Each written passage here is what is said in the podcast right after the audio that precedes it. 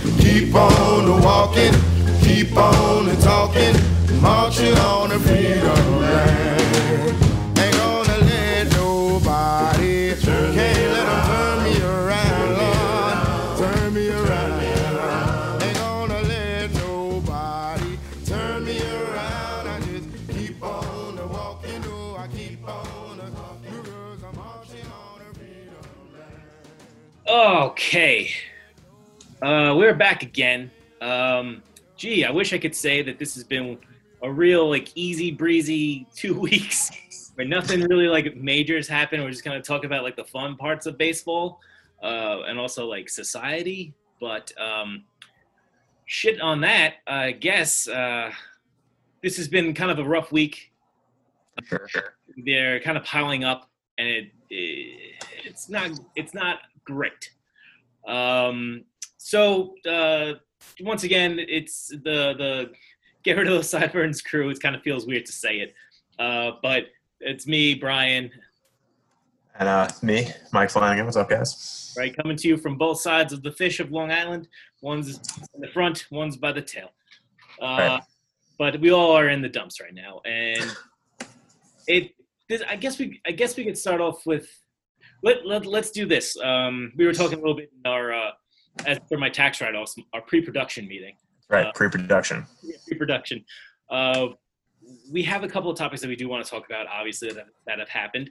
Uh, the Mets uh, kind of fucked everything up from Miami. Down in Miami, they got a couple of positive tests, and they had to postpone what would have been a, a marquee New York matchup between uh, Gerrit Cole and Jacob DeGrom, which would have ended in probably Gerrit Cole winning because the Mets don't score runs. um, Would have been good though. Would have been would have been a, would have been a battle. Would've Oh, been- it would have been amazing. Like if you love if you love pitching and watching guys just go shit in like slow motion, that would have been perfect for you. yeah. Um, we could talk. We were go- we're going to talk about the the code of conduct, the unwritten rules that Fernando Tatis Jr. Uh, had brought upon him um because he swung 3-0. Ooh, I like how you phrased that. Had brought upon him. That was good. Yo, Thank you, thank you. Uh, five, Nice. Five years of podcast hosting, I finally got it down. um, he you know he swung 3-0 and, and brought kind of the heat down from the Texas Rangers, who are bags of trash, um, and his his own manager, who's a bag of dicks himself.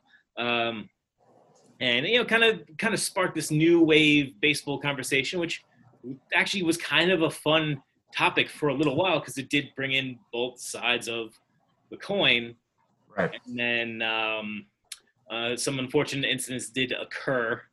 Uh, I don't really want to go into it too much. It was in uh, Kenosha, Wisconsin, which is close to the Milwaukee, um, and the sports world has taken it upon themselves to lead a path for awareness, whether you like it or not. And I mean, I don't want to speak for both of us, but I think I could speak for both of us and say we are firmly on the player's side here Yes. they're 100% correct in doing what they did. What they did is, you know, it, um, and I hate to keep on talking. I'll let you. I'll let you speak in a, in a second, Mike. But let me Uh-huh. let me have the dance floor right now. um, I I know I've I've seen it and we've covered it on the Movie Mayhem podcast, um, and I'm pretty sure you've seen the movie. But you know, Spider-Man One from 2002, the the ever-present line of "With great power comes great responsibility." Absolutely. these players have that. They have this national spotlight where you know they didn't necessarily at the beginning of the year they didn't think they were going to have this, but here they are. They're in bubbles. They're in the bright lights. They're by themselves. They're they were fighting for their money first. They were fighting for their safety second, and now they're fighting for social justice. And you know, I, I'm kind of glad that they did not shy away from it. Um, and Mike, if you want to jump in, please. I actually um trying to think of how I want to phrase this. So It's tough. It's tough. With yeah, and with all of the uh you know like the bullshit and bad feelings that went on in terms of trying to get this season going again. Um in terms of kind of the uh the black eye at the Astros uh gave baseball all the cheating stuff.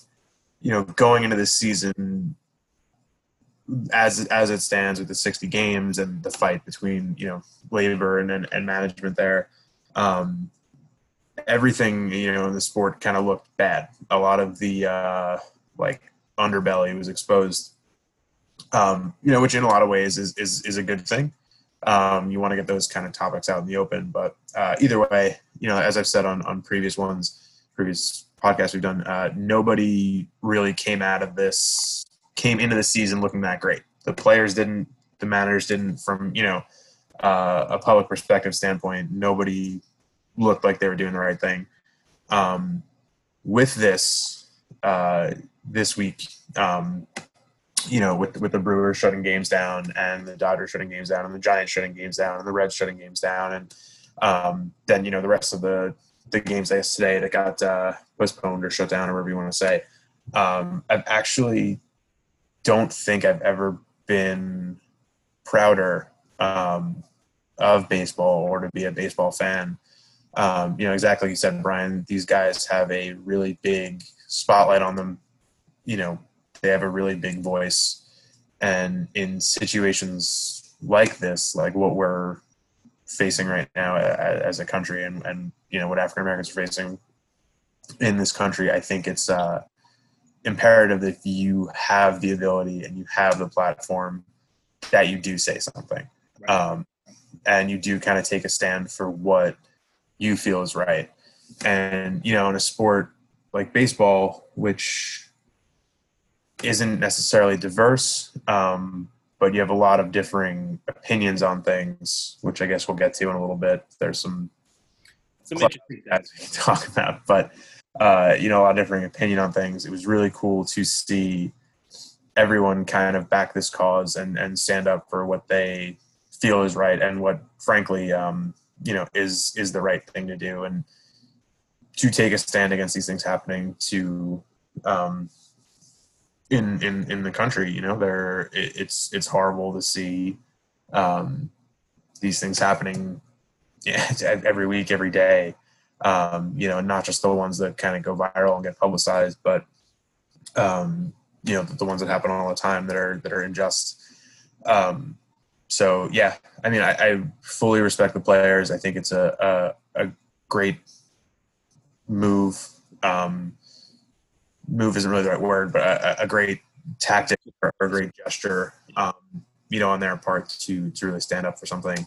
And it's been cool to kind of see, um, you know players from a bunch of different backgrounds sort of standing together on this and saying like you know no more was, right no yeah and it's it, it, like you're saying with players with different backgrounds from uh, different races different like uh, countries of origin that together like you see them together take this stand where i feel the yahoo kind of just they kicked the red sox in the dick really hard i think the other day like the other day with the uh, with an article where they they show a picture of Jackie Bradley Jr. taking a knee, and a lot of other Red Sox are standing up. And I, I think it may have been from the beginning of the season. And they're like, once again, the Red Sox leave Jackie Bradley Jr. all alone. I was like, I. They were also one of the first teams to postpone their games. Like, right? You kind of like there, there are like, obviously, we don't have a lot of the information internally of what like goes into these these decisions. I know the player rep speaks like the union rep speaks to both their side, both teams, then they speak to each other and they come to an agreement. Uh, I know for the Mets it was uh, Michael Conforto where today on uh, Thursday, August 27th, they took the field to, at a 42 second uh, moment of silence for the upcoming Jackie Robinson Day, which um, foreshadowing to you know them leaving the field. They they wave like they did this kind of a it's a baseball like sign language where you wave your caps out of respect and you know thank you and uh Right. we're we're in this together kind of thing where and uh, they they left the field and postponed the game, which is the right completely the right move to do. a lot of Mets fans I've seen from the social medias there have been very um, I guess ag- aggravated and uh, stupid about it. Um, Fuck them. well, yeah, fuck them. We don't. We don't need. Uh, you know, as I said to you before in our in our our, our historic pre-production meeting, uh, that I guess walking through the gates of the Jackie Robinson Rotunda just completely blew, like blew past. Head. Yeah. They don't understand like it, it's not a design choice. I mean, hopefully it wasn't a design choice. It shouldn't have been a design choice. It's a it's a monument to somebody who has persevered through great adversity to change a game for the better. Yeah. Uh, this moment is is brought on by such terrible circumstances that will help kind of heal America in a way because you it brings a front to a lot of our bullshits and Right. whether we want to hear them or not we have to deal with them we have to put it out there like we have to whether we side with the a lot of people will go with oh they're they're playing a kids game for millions of dollars well why don't they do stop doing that and become a cop or become a teacher it's like that's well that's your job not their job Their job. I mean, Right. If And you would trade places with them in two fucking seconds. if you could. Right, exactly. If so, like we've said, like if there came a time where we were professional baseball players, how hard we would commit to that. Yeah. Yeah. Exactly. They're taking their chance. It's like we said, they're taking their platform, they're taking their stance, they're taking everything seriously, so that people will start to realize, like, oh shit, we should start taking this shit seriously. Right. And you know, I, I think uh, you know out, outside of, of baseball, but you know, I think LeBron James has been a really um, interesting voice on this in terms of his uh, bluntness, and I think that's you know at, at this stage of the game, there's no time anymore to uh, to to couch your words and, and be careful about what you're saying. You know, I think a couple of years. this. Like it's Yeah, he, you know, he and said, he said like "f this," like I'm, I'm done. yeah, and I And LeBron I think- James is. I'm sorry. I'm sorry to interrupt. Like, I, I love LeBron James. I think he's great. Uh, I think we're almost the same age. Uh, obviously had the same career in high school of just being outrageous all stars. But he, um, a couple years ago, I think when they was playing in the first series, uh, first championship series against Golden State, his house in LA got vandalized where they spray painted some racial slurs over his garage, and he took that with just absolute like class and and you know he put forth like the team and put forth he's like he's like now is not the time for distractions like that and but right. you know he now he's like he I don't think he's he's he's not dealing with his bullshit anymore and no no uh, African American or person of color in any spotlight should ever be uh, disrespected or looked upon less because of the color of their skin. They're obviously great people to doing to, to succeed in whatever uh, task or uh, job they want to do. They're like they're doing well, and I- and a lot of it comes from I think a lot of it comes from deep seated jealousy, and a lot of it comes from just fear of being inadequate. Which that's why we have to deal with our own bullshit. Like if you feel inferior, if you feel challenged because people are asking for fair treatment, then you have to look into that. You've got a bigger problem than Yeah. that. The idea of not recognizing another human being as a human being uh, makes you not a human being. No, you know, yeah, like that's fair. That- that's kind of how I see it, and I think that it's important um, that these teams are doing this. Like, you know, some people have to, to take a stand for what they believe in, and you know, uh, as long as I've been alive and as long as I am, I'm, I'm always going to support that. Um, this is a very important time. Um, you know, we've had uh, a lot of chances in, in, in the U.S. to make this right, and we haven't. Um, you know, we have a month of activism, and then uh, you know a lot of the fervor dies down, and the fact that this hasn't and it continues. A these things continue to happen, and people continue to to speak out and, and take a stand for what is right. Um, you know, I I just I think that's really important, and I think when you become a professional athlete and you you are regardless of whether or not you're comfortable with it, you're in the, the spotlight, right? You're a baseball player, professional basketball player, professional football player, hockey player, whatever. Um, you're in the spotlight, and you, you can't shy away.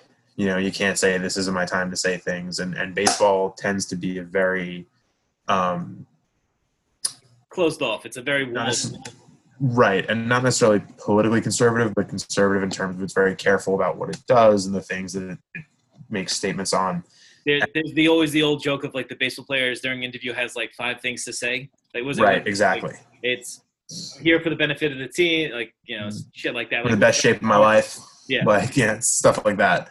And, uh, you know, no more, man. Um, it, things are, things are not great in, in the U.S. right now, um, all over. Yep. And uh, if you have a, you know, like I said at the, the top there, if you have a voice and you have a platform to speak out and try and affect change, um, you frankly have a, a, a duty to, to do so. Um, I mean, I I also want to say like, you know, growing up, you know, as two uh, two white guys in a in a suburban area, we've had you know known and know people who have taken up law enforcement as a career, and you know, it this isn't an, an uh just an outright slam of the law of law enforcement. What we want is for you for people who are in law enforcement and because I hold all my friends who are cops in the highest standard.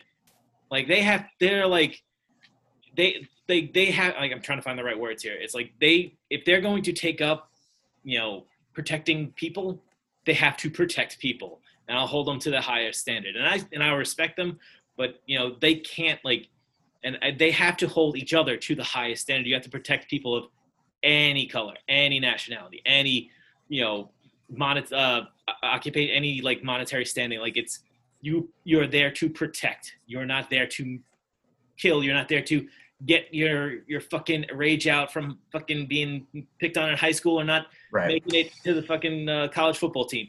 Your job, the reason why they trust you with a gun and the ability to uphold the law is because you have you have taken the duty to uphold the law, which is important in itself. It is admirable that people will put the the like the, the laws of the land, the laws of the country above themselves. That is admirable. But you have to understand your your bullshit in the back does not go into your you shouldn't like eh, I'm sorry I'm sorry. It's, I'm I'm fumbling all over the place. But un, you, know you, you get what I'm saying. It's like you don't don't bring your bullshit to your job. Right. And I mean, you know, uh, I, I feel a little bit differently um, on, on some of that stuff, but, uh, you know, the, the way I see it is that the policing system in the United States is fundamentally broken. Um, it disproportionately across the board targets, um, you know, minorities and, and, and people of color. Um, and, you know, regardless of who, um, you are, you can be the best guy in the world, Right. best woman in the world, best whatever in the world, you know, you're entering into a, a system that is like fundamentally uh, broken and needs to be fixed. And that's, uh, you know, not just law enforcement. That's, that's the justice system. That's, um, you know, egregious uh, bails and things like that, um, that need, need to be, to be fixed. That's not a, a, a maybe that's that's a yes. And uh, if you disagree, um, please reach out to me. I uh, I do enjoy you do enjoy good debate because you're fucking wrong, um, but uh, not you and necessarily, Brian. Uh, no it's okay Um, and that's that's fine we, we can disagree right, but we know that the the mission statement is the same where shit needs to be fixed shit like this cannot keep going on it, need, it Right. needs to change and it needs to everybody at the table needs to eat hundred percent. I agree. And you know, I, I think you know, I do think hearing different voices and different opinions is important. Um, you know, but I think that um, some voices need to be magnified more than others right now.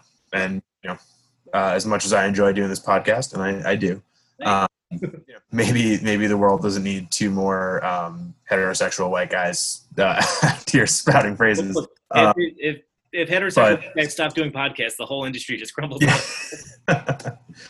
but um, you know, like I said, if if you do have a platform uh, in any way, shape, or form, you know, you do have a responsibility to to speak out for what's right. And I'm very glad to see um, all the uh, the major sport and even fucking NASCAR. NASCAR was right out there in the beginning. Who who was calling NASCAR as the most aggressive s- league in in sports? Um, and, not- and that was one of the things that I found like not not like funny, but like kind of reassuring that NASCAR was like, yeah, you know what? Yeah, uh, let's not do this shit no more. Like, you know, like they get rid of the Confederate flags inside the uh, the like the racetrack, I guess you'd call it, like the the arena or whatever. yeah, Uh, and then when they the whole like uh, the noose uh, knot in uh, Bubba Wallace's uh, garage, that came out, and it's like, oh, it was just you know it was there before. It's not really great, like.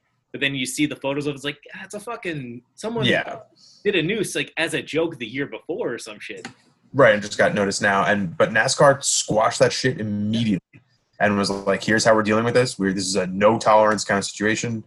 Um, you know, and it, it was great. And I, I I do appreciate, you know, as a, as a sports fan in general, seeing the voices that need to be amplified um, being being amplified. Um, it's like I said, I've, I've never been prouder of baseball than when I heard their. I mean, you know, initially you're sitting there dicking around watching TV and you get like a notification that like, oh, you know, Bleacher Report or whoever's like, oh, so and so suspended games tonight. And you're like, oh, I wonder, you know, your first My thought, Yahoo app went went crazy. Like yeah, so and so's in your starting lineup, so and so's in your starting lineup. The game has been postponed. It's like I'm not taking them out.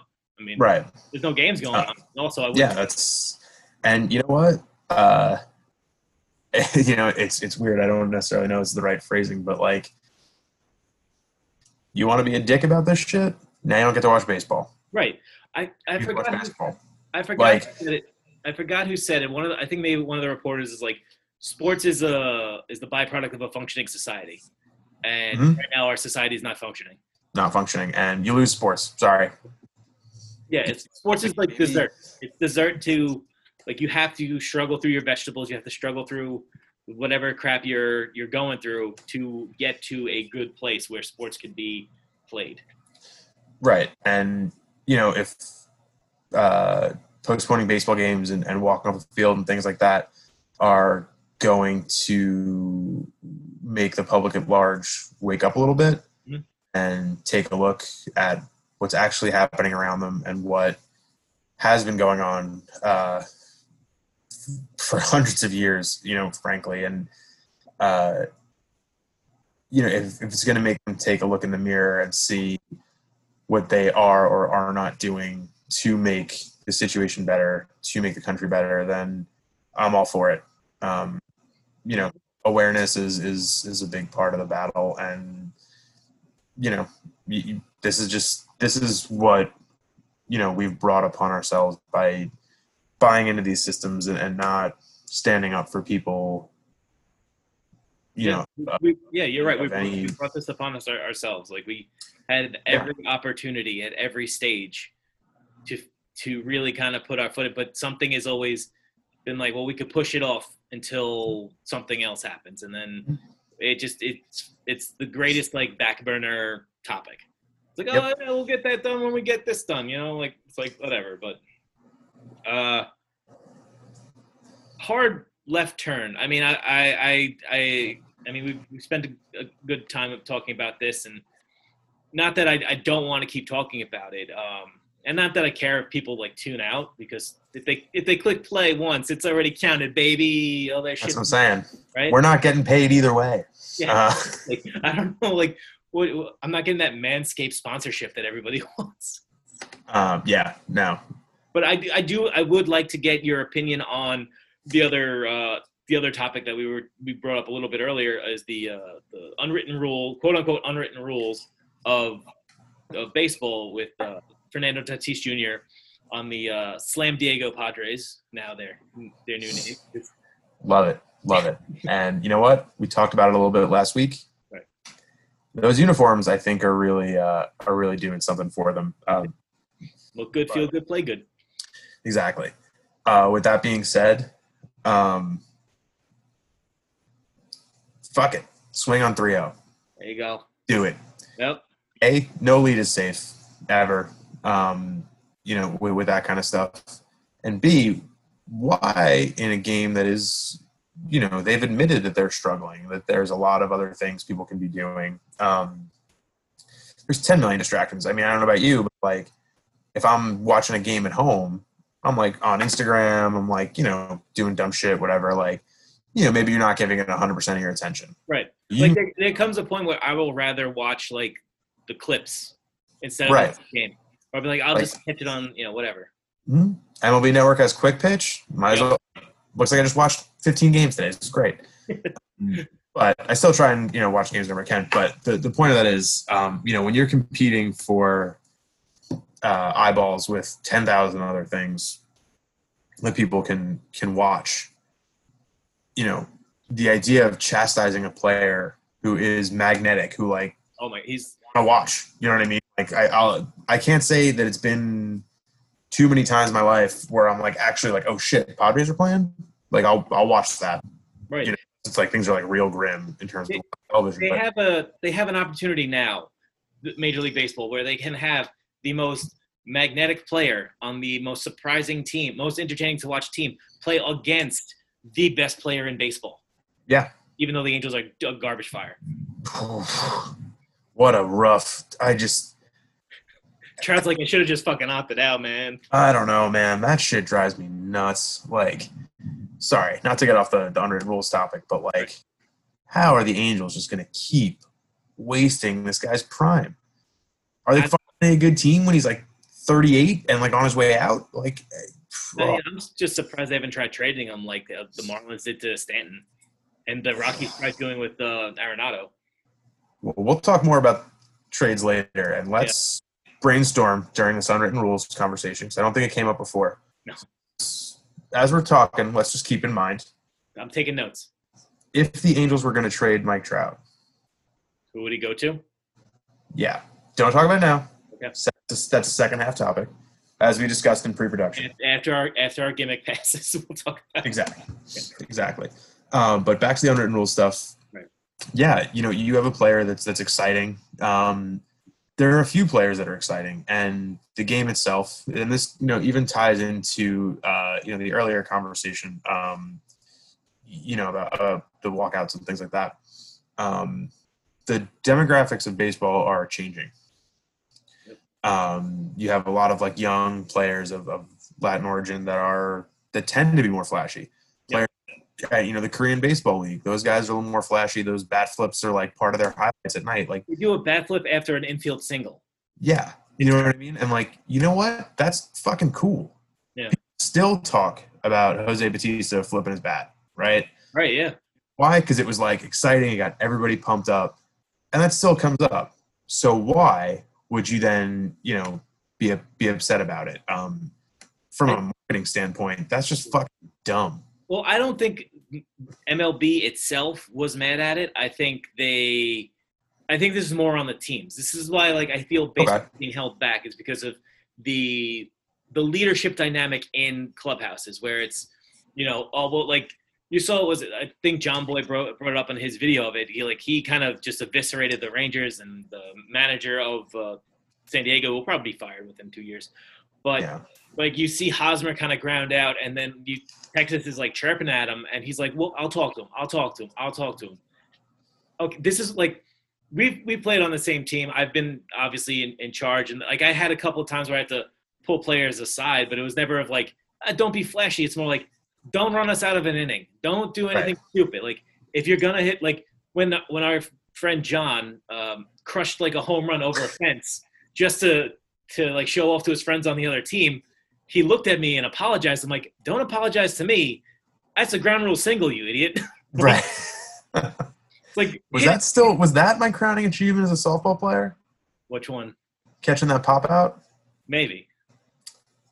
I, oh, that was so great. Garrett, Okay, that's right. That's right. You had oh, this was one of the. All right, so we always kind of behind the scenes, we always kind of like feel weird about bringing up our own like bullshit baseball like triumphs, and I and I feel it's kind of a fun kind of like you guys are still getting to know us, obviously. But Mike had trouble catching pop ups. Um, I had trouble. Ca- well, let's let's let's be fair. I had had- trouble catching anything. Yeah. So this one season we were getting beat up pretty bad. It's like fucking hundred degrees out. The, there's absolutely no cloud coverage, and both Mike and I are are Irish Catholic, so we're both very allergic to the sun. And Yep. this one, this this lazy pop up to right field. Oh no, I was talking about something different, but you finished Oh. this. Oh, I'm sorry, I'm sorry. This I was the first one where you you caught the ball in right field, and then uh, our our guest from the first episode, Chris Rice, ran across the entire field and on your Gave me a giant hug because It was so was- unexpected. and one of our one of the members of our team was not too thrilled about it because that's not how you do it.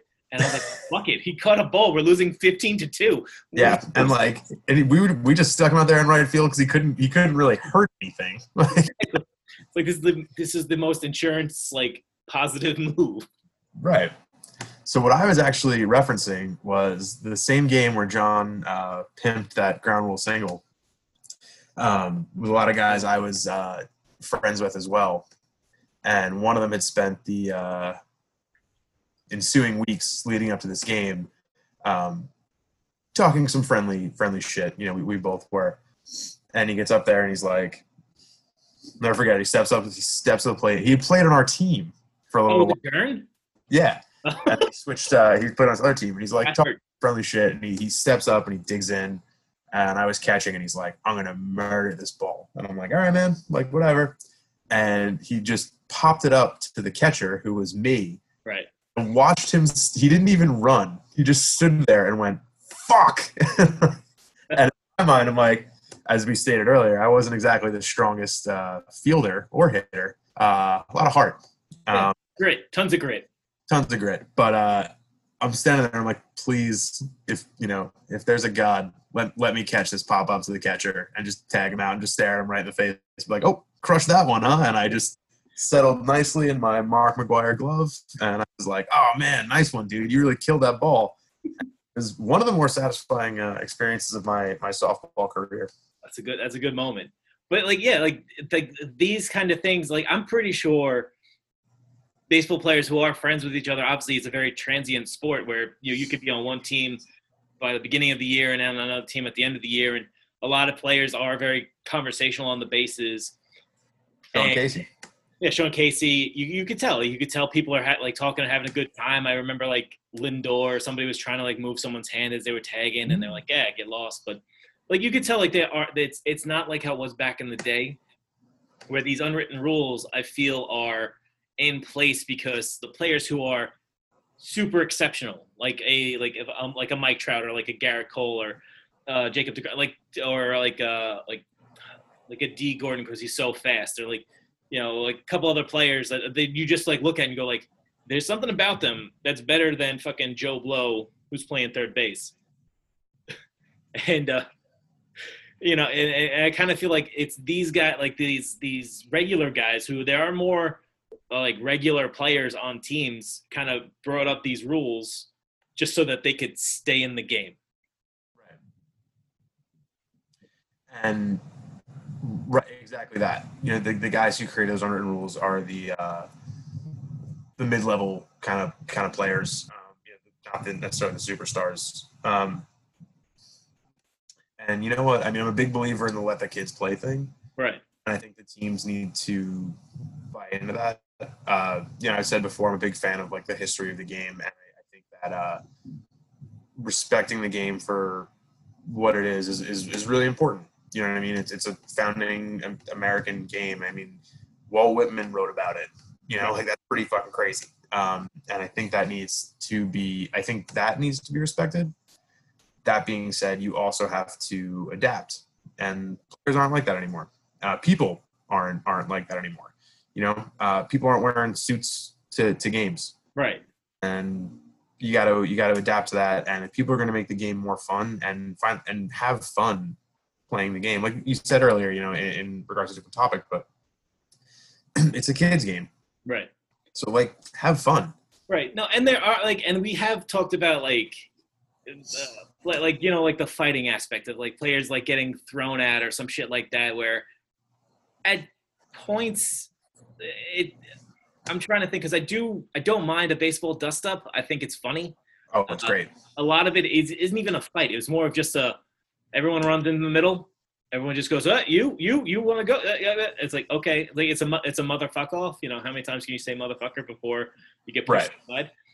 And like the, I do believe like pitchers, like certain pitchers can assert dominance by pitching inside and, and whatever. And like there is respect to the game. You know there are certain things yeah. to do as respect to the game, but all like I, I think if you throw at a guy because he's he pimps a home run on you or something like that, like that's just I don't know. I, I think you you have to be justified in your reasonings. Right. And I, I forget where I read this, and uh, if if you if you heard it as well, please let me know because I don't want to uh, you know steal a quote from anybody. But um, yeah, in, in regards to Tatis hitting this this this home, you know, Grand Slam three zero, uh, three zero, whatever. Um, make a better pitch. Right. Yeah. You don't want to be in the situation. Pitch better. Right. Get mad. I think I think It's a football not, uh, player. it's not his fault that you fucking grooved him a fastball and he's one of the best hitters in the game. I What do you do? Lay off? No, Right. that's not. That's not. You know, you're saying you, people are so worried about you know uh, being competitive and and not tanking and things like that. Like that's competitive. right. Left one up there for me. I'm not just gonna watch it. And yeah, And there are times where maybe you, know, you get the, the you know the take sign and, and that's fine. You know, walks as good as a hit in some some situations. how Um, do you feel about the manager not having his players back though? I did not like that at all. Yeah, he uh, not even a little bit. he he because he also used to he used to work for tech, he used to work for the Rangers.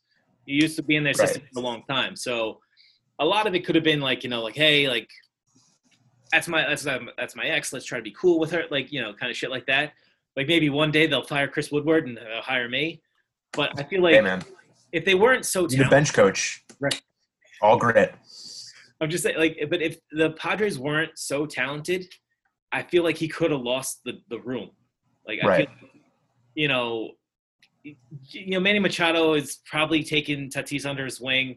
You know, kind of like giving that whole like, you know, attitude of like, yeah, blow it off. You know, whatever they say. And I'll I'll say this though. I I actually kind of think that uh, Machado has a bit of a bad attitude. Yeah, well, from the shit he did the the two seasons before when the Yeah, I mean, just in general, like things I've seen him do on the field, I don't love. Right. Um, and that's that's the that's a reasonable like pe- some things he did like if he spikes your player, that's a reasonable pegging. The- right. And I just mean more like his attitude stuff. He seems like a bit of a to me, and I don't I don't know the man, so I don't have anything real to say about it. But from things he can do on the field and other things like that, you know, I think he's a bit of like a whiner.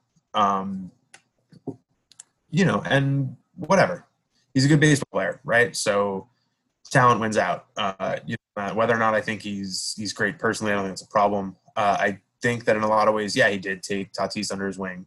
I think Tatis is a little bit more of a, you know, gregarious kind of like fun-loving personality is what I get from him. Whereas like Tatis has also been like within. I'm the best and you have to deal with it. Right. He's not really the best. He's very very good. Right. But for plenty of players, you know, like I think Tatis is probably a better player um, than Machado.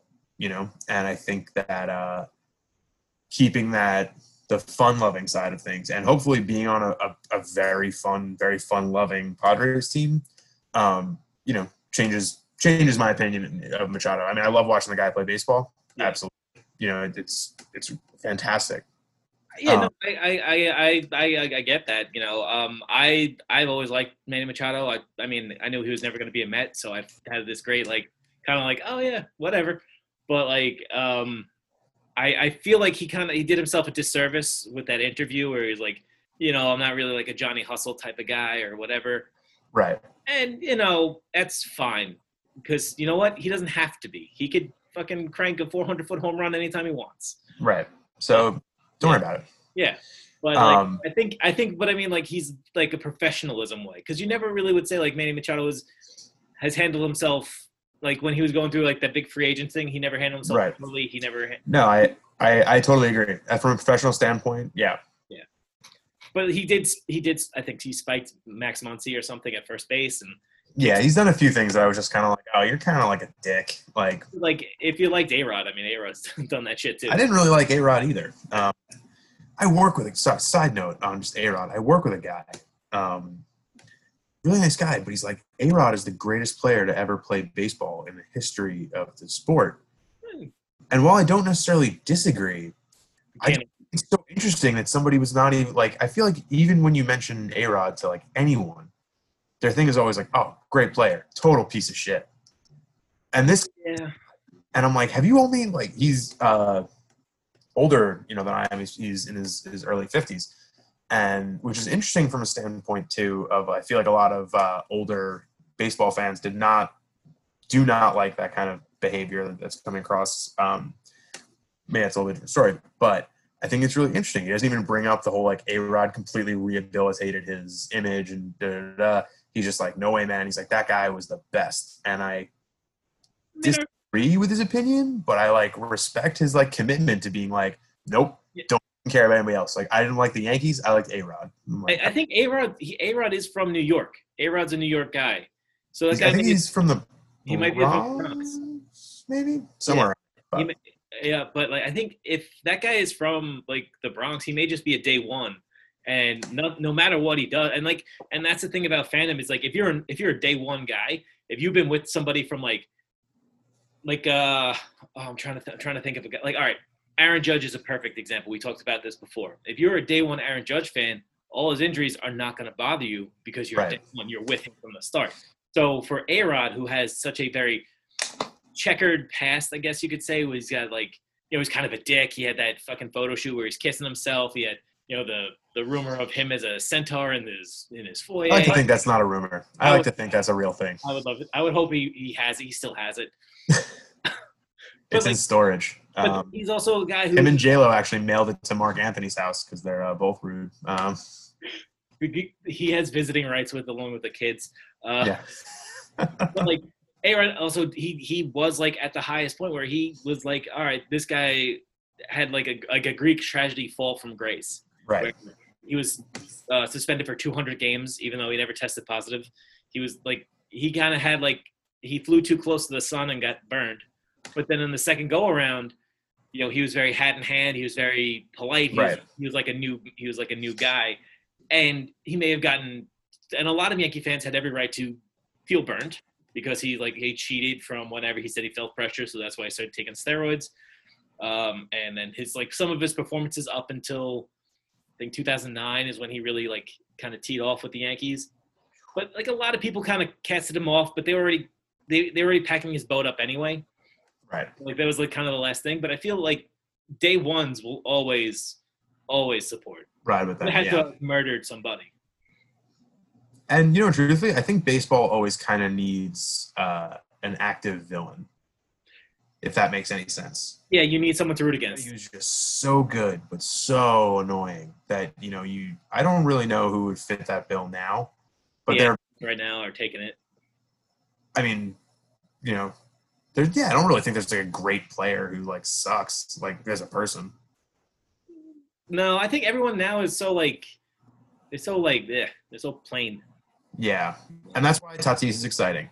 Yes. He's Uh, not playing at all. Uh, that Padres team is not playing at all. I think they're great. I I got to tell you, I'd be all in Padres White Sox World Series. I think I made a joke about it at the first one that it would be awful, have the, like the least viewership of all time. But I, I don't think that's the case anymore. I think now you got they got the right they got the right like kind of thing. That, that would be Yeah, perfect. you need you need young, exciting teams, and that's what we're able to see right now. And that's you know one of the things that makes like spring training fun, right? You have these guys who like you know maybe they're not going to make the majors this year, but they're like a little bit brash, a little bit uh, you know for for lack of a better phrase, like un, uncultured in in baseball terms, and they're just they're playing to play. And I think a lot of the guys are doing that now, and it makes the game so much more fun. I mean, like the the kid from the Little League World Series a couple years ago, like, oh, my name's Big Al, and all I do is hit dingers.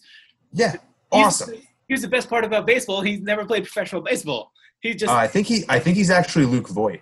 yeah, that could be. I think that's what happened. I think he grew up, changed his name, became Oh, he's Pete Alonso. Yeah. Yeah, like you like that's kind of what I think people want to see. Like that's why I think people gravitate to a Trevor Bauer or Right. like Derek Dietrich and a Tim Anderson. Uh, these guys just like ah yeah we're good. Like Trevor Bauer in like preseason would be like I'm gonna tell you what I'm gonna throw you. right. I'm not gonna hit it. Hmm. and I think that like you you need a little bit of of, of a catch, and uh, you know I think those guys provide it, and I think it makes the game much more fun. Uh, it, you know, it's more enjoyable to to watch overall. Um, I fuck, I enjoy it. You know what I mean? Like, um, yeah, I you know you have these players who can kind of a guy like Tatis who can literally do it all. Um, or Tim Anderson who can who can pretty much literally do it all. Why are you going to uh, hold them back? You're gonna hold them back for whose benefit? It's just some mid-level. Literally no one. Yeah. There's revenue sharing. So a, a team like you know like the Rangers who are gonna you know throw at Tatis or whatever or, or I guess Hosmer who's got who's who got thrown. No, um, Machado got thrown at. John got thrown out, right? right. Um, that's like not in your own interests. Yeah. If he brings more money into the game, at some point that's going to flow into the pockets of the other teams, and Yeah, just just also think of like the like. All right, so next year if they if they I don't think they'll do West versus West in the the schedule, but you're gonna have a time where the Padres come back. People Mhm. are gonna be like, Yo, I want to see this guy. I want to see Tatis. I want Right. to see the, like then like you kind of build up that rivalry that like the Yankees and makes Red the game more interesting. So like you know yeah it, you you like you'll never like you used to never be able to get tickets to a Yankees Red Sox game, and now it's kind of like eh, okay both Yeah, I guess I'll go. yeah because it's not as intense. Right. Um, you know, and I, I, I do think um, the sport is more exciting when the Yankees and Red Sox are good. Uh, that being said, as a lifelong Yankee fan, love this season with the Red Sox. This is just yeah Oh. it's so good. Uh, everything about it is just is just great. I like I really like watching it. All right, so at this at this minute right now, we're gonna take uh, a little bit of a break, and we will be back, and we'll talk about some maybe hypothetical trades or who's gonna be selling or whatever. So uh, you know, it's gonna be three seconds where you are, but forty minutes where we are. That's right. I got things to do. Mattingly, for the last time, get rid of those sideburns. Look, Mr. Burns, I don't know what you think sideburns are, but Don't argue with me. Just get rid of them. And we're back. Mike's finished all the stuff he said he was gonna do. I finished some stuff I was gonna do. It's- Had to flip some laundry. oh my god, it's been a good time. Good going time. away this weekend. Oh, very nice. Yeah, going to uh, the land of Springsteen, heading down to Asbury Park for a couple days. Oh, very nice. Very Yeah. nice. That's a that's a town that really come out. Like It's pretty cool there. I've actually only been there once before, but it's uh, shout out Asbury Park. It's pretty nice. Jersey's done some Um, good things. Yeah, I'm gonna go down there and uh, drink 625 beers over the course of two days. And, uh, That's done. That's yeah, the, that's it, man. That's the toll to get into Asbury Park. You gotta drink. Correct. That and uh, you know you have to be playing some Springsteen as you as you pull in. Right. You have to be playing when you when you get there. You have to be playing greetings from Asbury Park, and when you're leaving, you have to be playing the river. So it's That's kind what, of ooh. I- So like you like the full spectrum of like what you were feeling while you were there. right. Good call. Yeah. Whoa. Yeah. Leaving on the river's rough. Um, so sad. Uh, so uh, uh, before uh, we leave, uh, we're going to talk a little bit about uh, the trade deadline, which is actually now going to be August 31st, which would be Monday for us. But you know, when you listen to us, it could be 20 years from from now. But uh, right. These things live on forever. it's true. As long as I pay the bill, they're still there. That's right. So uh, we'll we'll talk about maybe some realistic trades, and we brought up a, an idea back in the episode we might talk about, which it does seem very interesting, very very like like end of the world red button kind of move. Right. And that, so I should just note before we talk about that, we'll talk about that towards the end, I think. Let's start with realistic trades, then move to absurd ones. But um, just want to note again for, for you folks out there at home, uh, we came up with that during the first part of this. So there's no, uh, there's no research in terms Right. of this. Absolutely. So All right. Uh, so who do you think are going to be the biggest sellers this year? uh, the Mariners already started. Yeah. Um, I think the Mariners are going to be big sellers. I think, really, uh, you know, I think the issue now with the expanded playoffs and everything, um, pretty much everyone's in it. You know, there are very few teams that at this particular date where you're like, Dunzo, never going to happen. Um, It is tougher now to to kind of actually, you know, be like, okay, this team is out. They're, they're Right. dead. um, you know, and I think that. Do I think Boston's going to sell? Yeah. Um, I think Jackie Bradley might be on his way out. Um, for the for the best. I mean, they have a terrible farm system. They they really have like nothing. Yeah. Um, not a lot to work. Jackie Bradley's going to be a free agent, I think, next year. Yeah. So it would make sense to sell them off now to Right. to a contender. And this year, I mean, the, the trade deadline this year is really interesting because no scouts in the games, no minor league to, to kind of see who you might want to grab. So it's all based on video, which is is kind of interesting. Um, that being said, I think the teams that are in a position to sell really um, would only be the Marlins and uh, Pittsburgh. Everyone else, I mean, I'm looking at the standings right now. Jesus. Christ, the Angels are 10 and 22. Miami's in second place right now, man. They're they're hot. They're in they're in it. Did I say Miami? I meant the Mariners. Yeah, yeah. I don't think Miami's selling anybody off. No, I think right now. Name a player on the Marlins. Uh, Exactly. Who could they possibly trade? I don't even know. I couldn't even tell you who's on the team. Matt Joyce, Is Matt Joyce on the, po- on the Marlins? Francisco Cervelli. Really? Yeah, I'm just looking at the the box score from the Mets. game. Oh, Jesus. Um, but anyway, uh, yeah, I mean, Pittsburgh's obviously in position to sell, but again, I don't know who uh, who on Pittsburgh you're going to move. Um, Boston definitely some big names. Kansas City, uh, maybe you know, are they that far away from contending? Yeah. Yeah. Also, I think they've they've been kind of like no, uh, nosing towards another rebuild. Yeah. Like they, fair. they they've kind of like all the guys that they had on that World Series team are mostly all gone except for Salvador Perez and uh, Alex Gordon. Like that bullpen, Right. that bullpen is gone.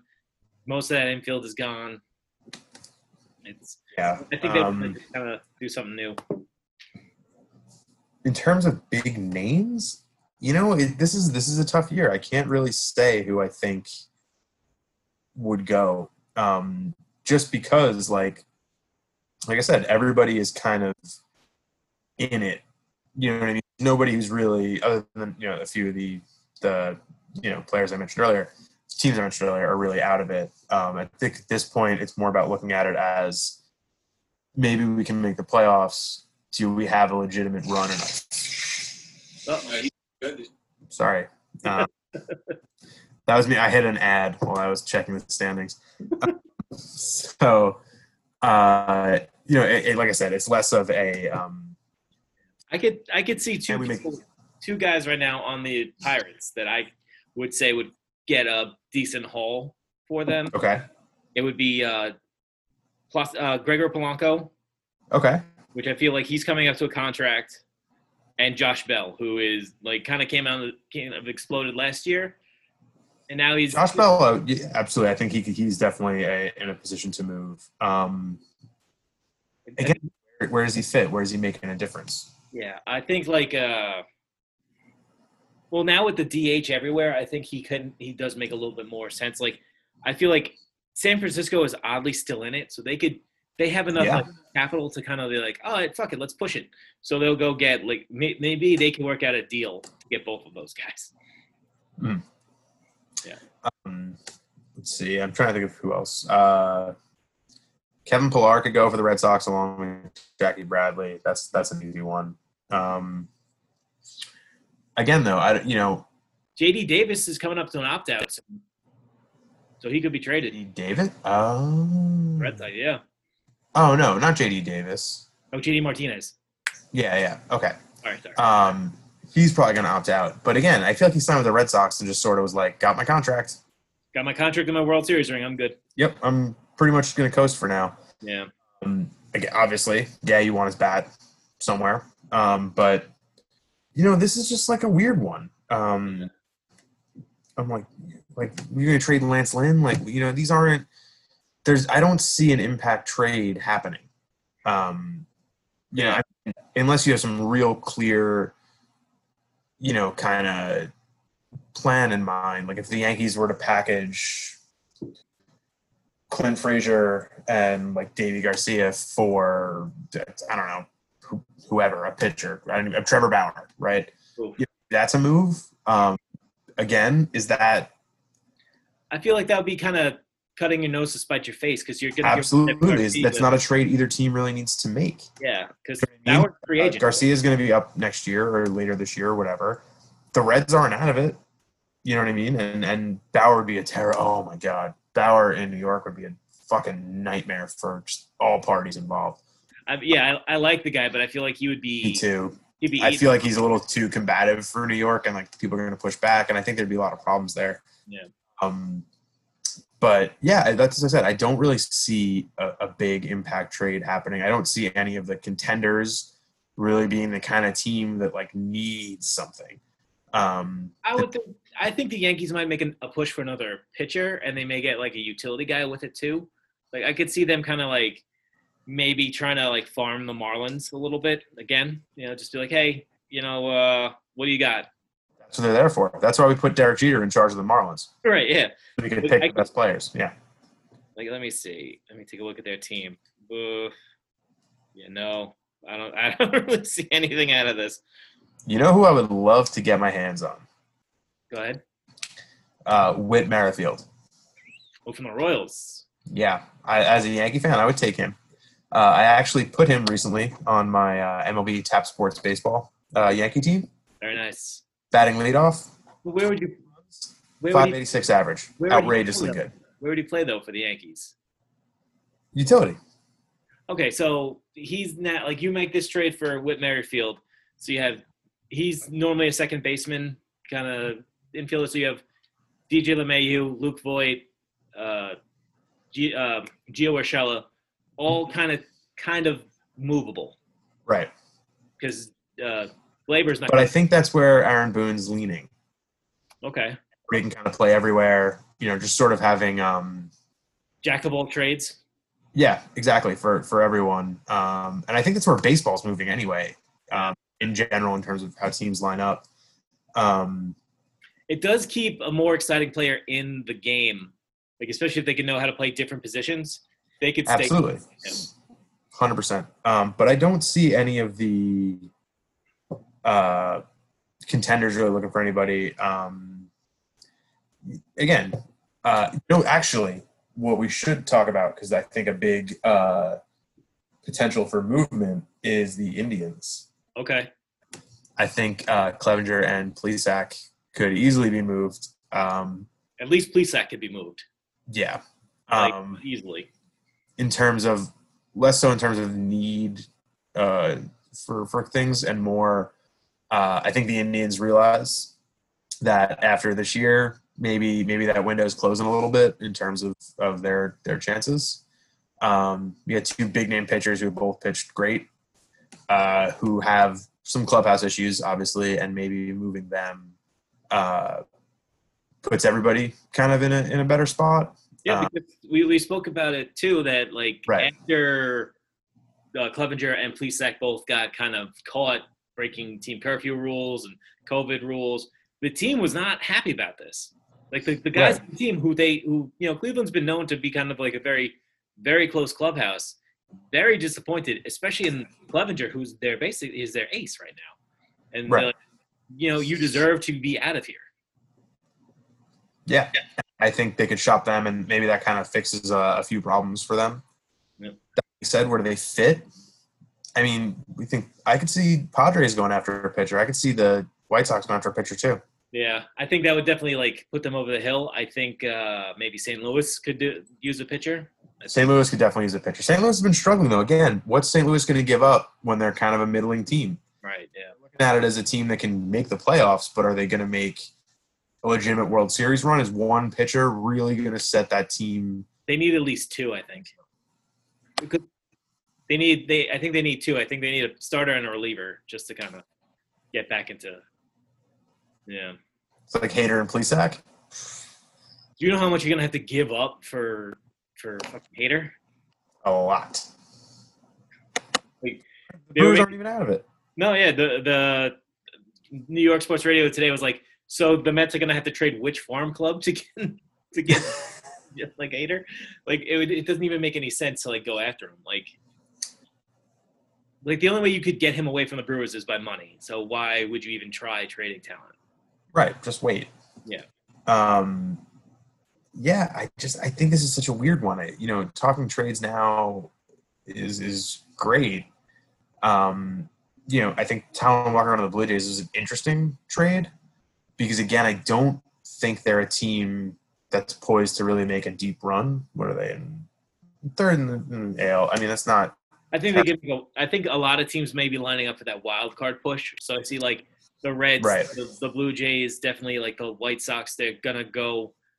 They'll get like kind of. I think, which I'm surprised. Like, uh, Wacha and Porcello have been like complete failures this year for the Mets because they could have been like, you want them? or take them. Give me like I really thought that's how it was going to be. Yeah. That's like almost like cast off like extra starters that we just have that we can trade for a bat or a reliever or or something we need, and it really didn't work out that way. Um, if, if in six starts they were two and two with a like a three five ERA, be like, get out of here, take them. right. But then uh, they both well, Wacha got hurt and uh, Porcello is left his good stuff back in 2016. Yeah. Like it's it's bad for him. Yeah, it's not uh, that. That was a bit of a fall from grace. I know somebody who uh, knows him. Oh yeah. Yeah. Oof. How's he doing? He's like, not great. not having a good time. yeah, he's he's struggling quite a bit. I, I mean, I hate to, I hate to see it because also like Matt Harvey came back for the Royals. Yeah, He looked good, pretty good his first going around. I have to I have to take a look and see if he was supposed to start soon. But like he like Just- he was okay. yeah he Um, you know, again, like a lot of reclamation projects maybe get flipped. yeah Just I, I, I feel like it's weird. I think a lot of teams are going to stand pat. Um, I think what you do do now if you're trading is trading a player to be named later for somebody you can have next season yeah kind of a proven commodity, which is what the the Blue Jays did. Um, you know, they did player bidding later in cash for some guy they're going to have the rest of the season and next season who is uh, struggling a little bit, but probably in ways that aren't necessarily his fault. Um, Mariners' offense is uh, non-existent. Is that? Is I that think I think they're tr- they're leaning into a rebuild. I know they they have a couple players that they're very high on, but Mhm. I know that they're also like players that they want to get rid of, like uh Seager. I think they want to be like, all right, can trade him. I mean, a lot of teams would take him. He's, you know, he's, he's a good player. He's a good. He's a he's a third baseman right now. He could definitely be a good bat off the bench or as a DH every couple of games. Like he uh, he's not who he used to be. He's not like a thirty plus guy anymore, No. but he definitely can give you some pop off the bench. Yeah. And oh, by the way, you're beating me this week in fantasy baseball. Get used to it.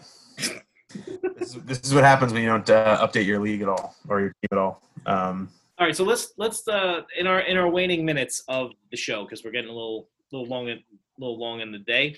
long in the tooth. No, long in the tooth. Now, bringing back up to that possible Mike Trout trade, the hypothetical Mike Trout trade, which will happen probably in two years.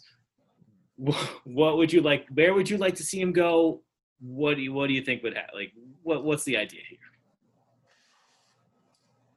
I'll be honest with you. I think that I know that any team Mike Trout winds up on automatically becomes the best the best team in the league. I mean, uh, it's not his fault. The Rangers, uh, the Rangers, the Angels can't put together, you know, a team that works, and it's not even necessarily their fault. I mean, they, they've made the effort. It just They've They've gone out on certain things that like you go like, oh, that does make sense at the time. Right, and it just hasn't worked for them. So let's say they trade him. Uh, yes, I want him playing center field for the Yankees. I would give up uh, easily Frazier and Duhar, uh, Deivi Garcia. Um, And about forty million dollars in cap space. yeah, easily, fine, no problem, done. Um, and probably one or two other players could could be thrown in there. Uh, you know, minor league guys, maybe get some guys in like high A who are ready to pitch, whose names I don't, you know, know at, at, at this exact moment. Uh, that'd be great. That being said, I actually personally feel that a great fit uh, in terms of temperament, in terms of baseball cities uh, and carrying on the name uh, a legacy of being named after after fish and uh, playing for two teams. I would send Mike Trout to the Cardinals. Whoa. Oh, so you think he does a Jim Edmonds? Oh, I was getting Jim Edmonds and Tim Salmon mixed up because my brain is fried this week. Tim Salmon didn't go anywhere. It's all right. Anyway, neither here nor there. Made a mistake. Put Mike Trout on the Cardinals. Best team in the Central. Be great. Yeah, I I would agree with that. I mean, I think actually I kind of I kind of do see him as an East Coast. He's an East Coast team making a big move for him, Right. and I think it's his uh his hometown favorite Phillies. Oof. I Yeah, feel it's- You put Harper and Trout in one outfield within the next year, two years. That's who the fuck do you pitch to? exactly. I I, I mean I don't. They re-sign Realmuto, and that's your that's your two, three, four. Mhm. Who are you pitching to? Yeah, No. I, don't, I don't see him finishing his career as a center fielder. I do see him moving over to left field or right field because he does have a fucking cannon for an arm. So I think like you you bring you put and like Harper has played everywhere in the outfield, so it doesn't it doesn't Right. bother him. He's even tried his hand at first base, I think once. Mhm. Uh, so He was a catcher coming up. yeah, that's right. He was, he was a catcher, so he, he doesn't have a problem moving around. Uh, Right. I think if, if anything, they would make the most sense because uh, they're also very like just like fuck it. Like, what did the owner say last year? We're like, we're gonna spend stupid money to get people. Right. I think that they're they're stupid enough to do it. I also, I would, I don't think he would go to Houston. I, I highly doubt he would go to Houston. No, I don't think he'd go to Houston. Um, I do. I would like to actually. I would like to. Here's a wild. Here's a wild thought. With it, maybe because they need the money. Maybe send him down to Miami for all those prospects. You start. Jeter's just building up this team, collecting the money in the back pocket, and be like, uh, forty-five fucking prospects to Anaheim, and he starts buying up players. Like he's like, okay, Luke Voit might not fit with the Yankees, but he's going to be our starting first baseman. Right. like DJ LeMahieu on like the end of his career. Like you'll play third for us. Like Well, that's what happened with uh, was it Martin Prado? right, yeah. They, we had him they're like, oh, we'll just send him to the Marlins. Don't worry about it. It's fine. He'll hang out down there a little bit till he's done. Um, here's a question though: If who on the Mets would you give up to put Mike Trout in that outfield? Assuming Universal DH continues and you have a place for him for the remainder of his career without worrying about his fielding dropping off. Oh, then I trade Pete Alonso for him in a heartbeat. Not one for one. Get out of here. Pete Alonso. Well, uh, and we don't have any prospects, and a lot of our major league players are not that good. so, I would. I mean, it's not like I'd be. like, Uh, I would. I would trade Alonso and uh, Three hundred million dollars. Yeah, and whatever's left of the Will Possible fortune. I, I mean, it like because a guy like like that's something you can't pass up. Like it, it's like there is no, there is no bad thing. He's he's because also you have him and Conforto, and you put Dom. I would I would put Dom Smith at first base. I've said it Yeah. before. I'm a Dom Smith guy. I like I like Pete Alonso. Dom Smith's my guy. Every year I like we- Donald Smith too. since we drafted him, I've been I'm a day one Dom Smith guy. There you go. There you go. Since he's been drafted, since he's come up, I say he gets like I looked at his stats, he gets better every year, and it's been proving it uh, right every step every step of the way. All right. More Dom Smith. You want the one you want to Cespedes contract? Robinson Cano? Like I, I know that people listening can't see the face I just made, but I just made a face about the Cespedes contract. yeah. I mean, the uh, Cano contract looks better. I said it though when Cano signed with the Mariners. I'm like, he's going to wind up back in New York in some capacity. I think I might have said the Yankees are going to sign him when he's over the hill and useless at like a legacy act. Like, remember we had Cano? right. These are these are the days. Like, But then someone heard, oh, over the hill and useless, and the Mets like, don't worry, I've already got you beat. Yeah, the Mets like, hold my beer, I got this. Oh, I got this. Uh, this, is- this is what I'm. This is this is exactly what we were looking for. Um, right. So I believe that will be the end of the show. Um, yes. This is going to be a very interesting trade deadline. We didn't have na- really much names except Jack. We think Jackie Bradley Jr. is going to go. Seattle's going to make some big moves. That's all I got. I mean, you know, it's it's it's it's going to be weird this year. I think too many teams are are in it with the Also, it's going to be interesting to see how trades work in the time of COVID with how they Yeah. travel and if they like. We didn't even mention that. I mean, that that's a huge concern too. You know, if you if you know you have a safe clubhouse, Right. and now you're bringing in somebody who maybe came from a more lax clubhouse where things aren't as safe. You know, you're you're putting everybody at risk, and um, realistically too, I think uh, not to to keep tacking on to this kind of stuff, but uh, you know, I, I think this year especially, you have to read the room of your your clubhouse and and and see what the the rest of the guys on the team are going to be comfortable with. Right. Um, bringing on a, a you know a Wade LeBlanc that's not really going to set you over the edge, and maybe he hasn't been careful. Um, You you know, Wade LeBlanc. He's always pull, maybe pull the team first and be like, "Hey, are you guys comfortable with us bringing this player in from, you know, Cleveland, where we know maybe guys haven't been as careful as they were in San Diego, or, or you know." Um, you know, I think that's something the guys at the the teams have to keep uh, an eye on too. So Yep. No, yeah, yeah. It's going to be interesting, and it's, it's going to be kind of fun to see it break down. And when we get back uh, in two weeks, we'll definitely talk about it, yes, like whatever happens from that. And um, okay, so well, once again, uh, you could always find me over at Movie Mayhem Pod on Twitter, at Movie Mayhem Podcast on Instagram. Uh, if you want to drop me an email, why no one emails anymore? Just hit me up on social media.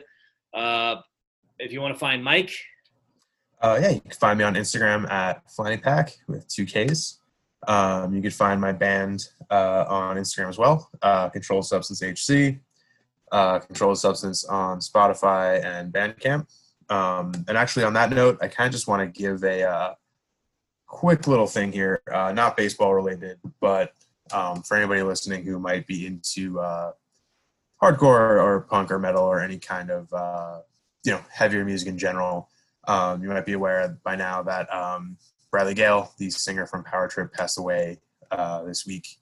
Um, never met the man, but uh, you know, uh, as as a front man, as a front person, um, he always made small rooms feel really big and uh, big rooms feel really small.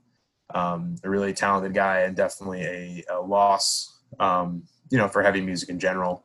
Um, he's somebody that I had great respect for, and um, you know anybody I know who has had interaction with him or, or, or did know him, um, you know, only had the, uh, the nicest things to say about you know him pulling up other bands or uh, other people, um, and really just being a, a, a kind and, and generous spirit. Um, so you know, it's it's it's a loss for for hardcore and punk, and it's uh, you know a little bit of a loss for the world. So uh, our uh, condolences go out to um, Riley's family and friends, and uh, you know anybody uh, in the extended Power Trip family. Um, and if you're not familiar um, with Power Trip, I highly recommend checking them out. They are uh, they are really really good. So uh, you know, rest in power, Riley. And uh, yeah, that's that's all you got for me today. So All right. And uh, always remember, like Uncle Ben said, with great power comes great responsibility. Treat everybody equal, treat everyone fair, and we'll get we'll get through this shit eventually. right, everybody kind of stick together and, and, and look out for each other. That's what's We're gonna most get through this shit kicking and screaming. And if you're putting your feet in the ground, you're gonna you'll be the last to cross the line. But just trust me, we'll be better on the other side.